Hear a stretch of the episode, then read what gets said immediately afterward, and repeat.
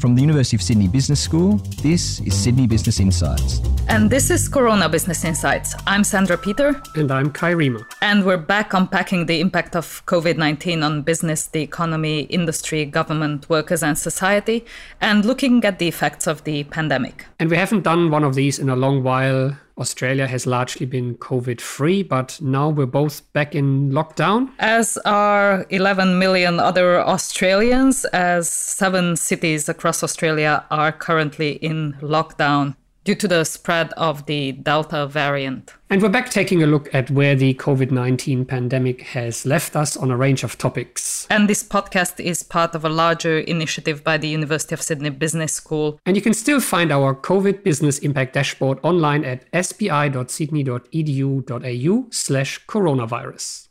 It's become clear to all of us that COVID 19 won't disappear anytime soon, and there's likely to be a new pandemic. So, we are revisiting one of our very first topics that we did on Corona Business Insights when the pandemic first hit Australia at the start of 2020, and that was digital contact tracing. So, digital contact tracing apps were launched by many countries with great promise to curb the spread of the pandemic.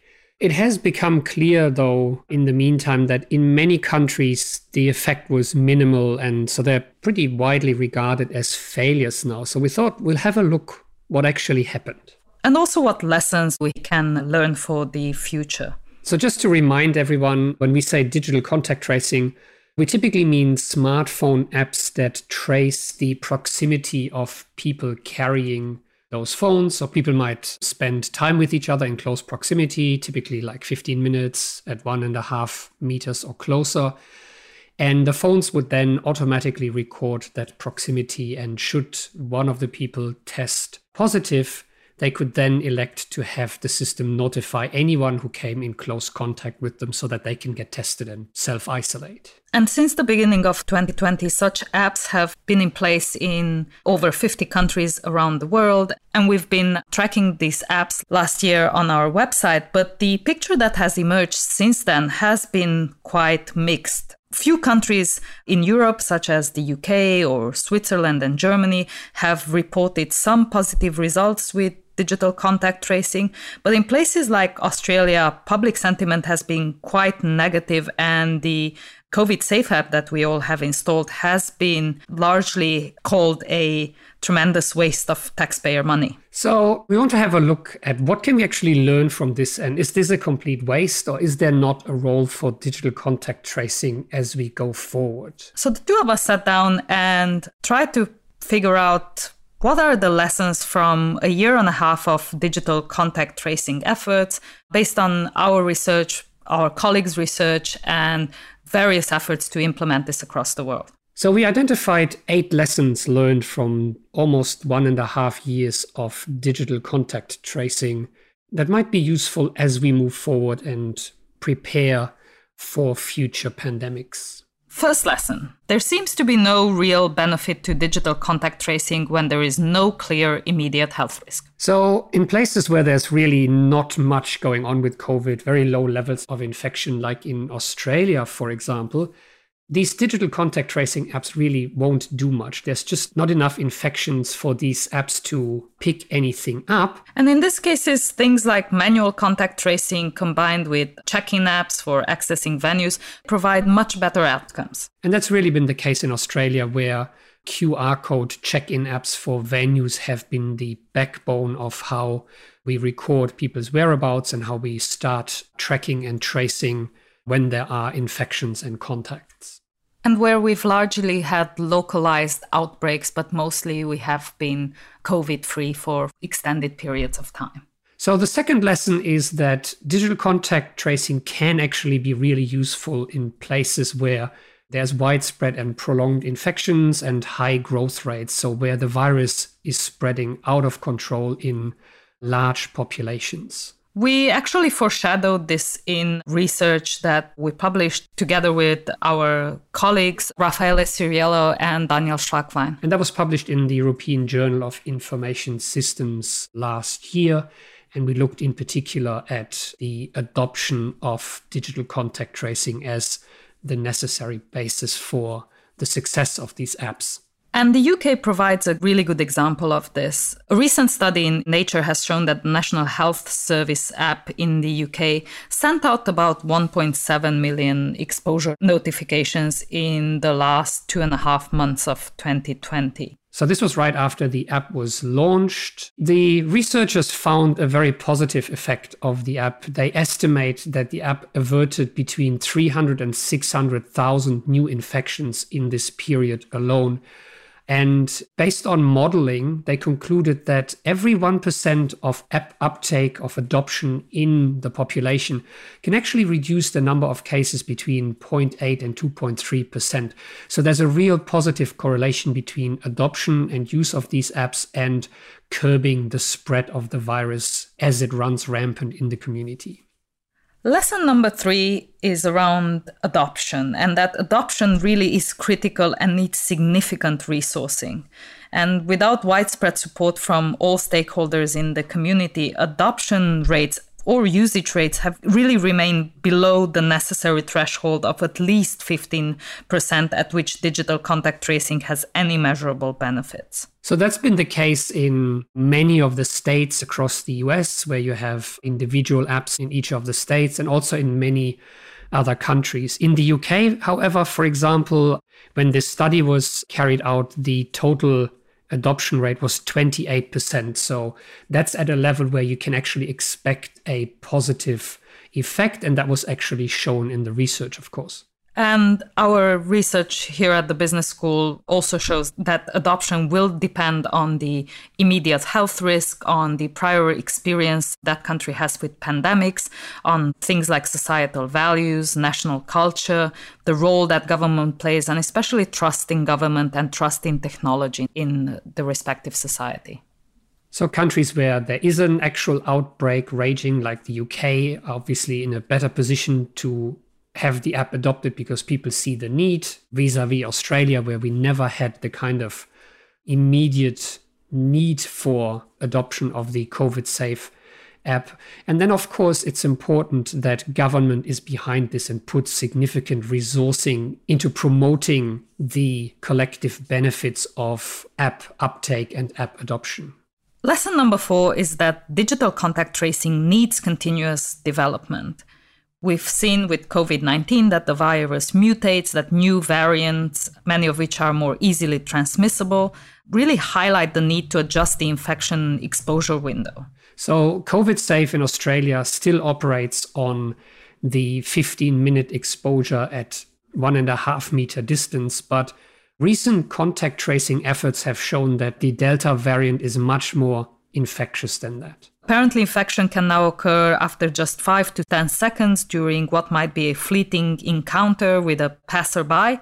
So, contact tracing apps like COVID Safe would have to change the way they filter the information that is collected from people. And so, for some apps such as COVID Safe, that might mean that the information needs to be filtered differently because it already collects way more information than is being used.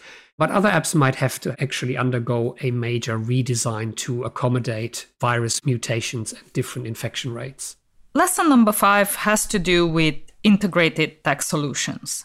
During the pandemic, a number of other technologies other than digital contact tracing have been integral to fighting the virus. And as the virus changes and as we're facing potential new pandemics, it's become quite clear that contact tracing along with check-in apps, with symptom reporting, with local wastewater testing, vaccination passport technologies, all play a role in controlling the spread of the virus. And for Australia, for example, we think it's a missed opportunity that the state based QR code check in apps that we use when we enter a venue here have never really been integrated with COVID Safe. So if COVID Safe was the app that does the check in, not only would we have a national solution, but we would also combine the digital contact tracing with the QR code check in.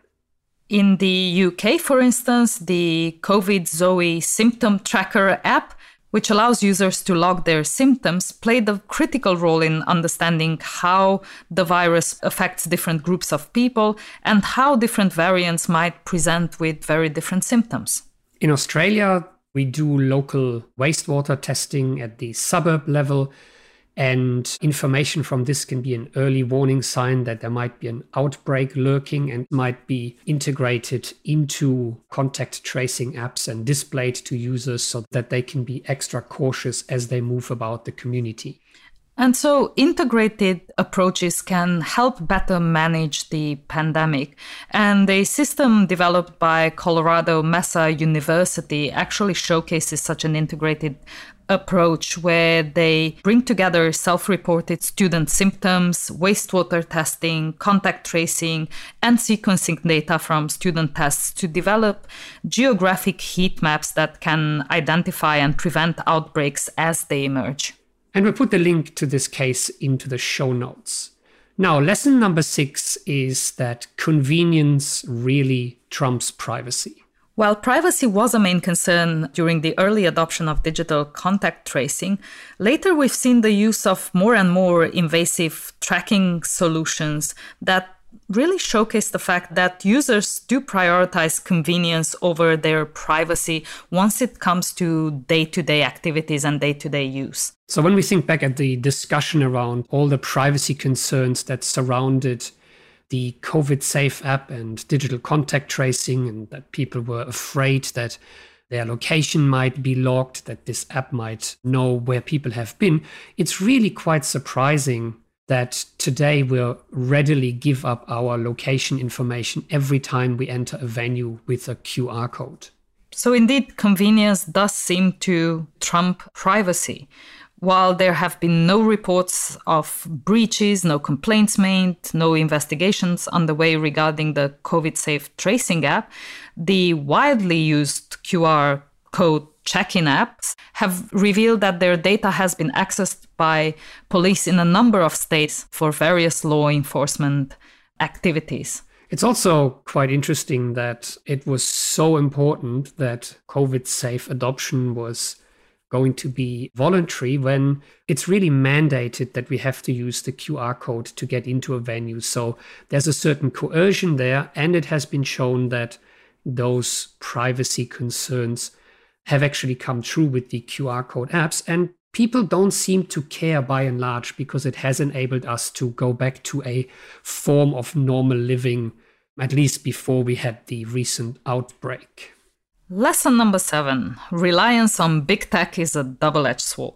This is not so much for Australia because here we have our own homegrown solution, but in many parts of the world, in Europe and across the US, Digital contact tracing apps are based on the exposure notification framework that both Apple and Google in collaboration set up and that basically functions at the operating system level. And that obviously dramatically increases adoption and use of these things. On iPhones, you never have to install an app. The exposure notification system just goes about its business in the background unlike with other solutions where you actually have to go download something, install something on your phone. And also open it up regularly so that it can function properly in the foreground because it doesn't integrate as deeply as Apple and Google can do in their own operating systems. However, this system has been developed by private tech companies, and Google and Apple said last year that they do plan to shut down the exposure notification program after the pandemic ends, however they decide to define that, potentially cutting off resources to countries which might still be struggling with outbreaks or with new variants of the virus or indeed with new pandemics. Yes, when the US comes out of the pandemic and maybe the urgency of tracking fades into the background, it remains to be seen whether the framework is still in operation and will still be developed and indeed adjusted to new variants that might be rampant in countries that are outside of places like Europe or the US. And lesson number eight interoperability between jurisdictions. So, the COVID 19 pandemic has really highlighted the failure to coordinate responses across geographic areas, be it across states in the United States. Sometimes there's been conflict here in Australia between states, but also largely on a global level with very different regional outcomes when it comes to fighting the pandemic. And whether in the midst of the pandemic or as we're coming out of the pandemic and starting to travel again, these tracing solutions really need interoperability across states and countries to avoid prolonged travel bans and the isolation that many countries find themselves in. Like, for example, in Australia, where it's virtually impossible for citizens to leave the country at the moment or for people to enter the country.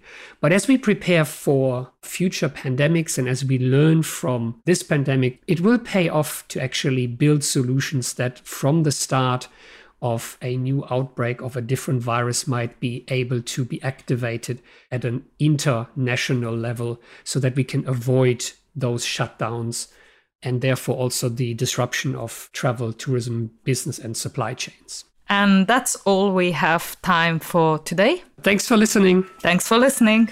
From the University of Sydney Business School, this was Corona Business Insights, the podcast that explores the future of business in the wake of the global pandemic. Connect with us on LinkedIn, Twitter, WeChat, and Flipboard, and subscribe, like, or leave us a rating wherever you get your podcasts.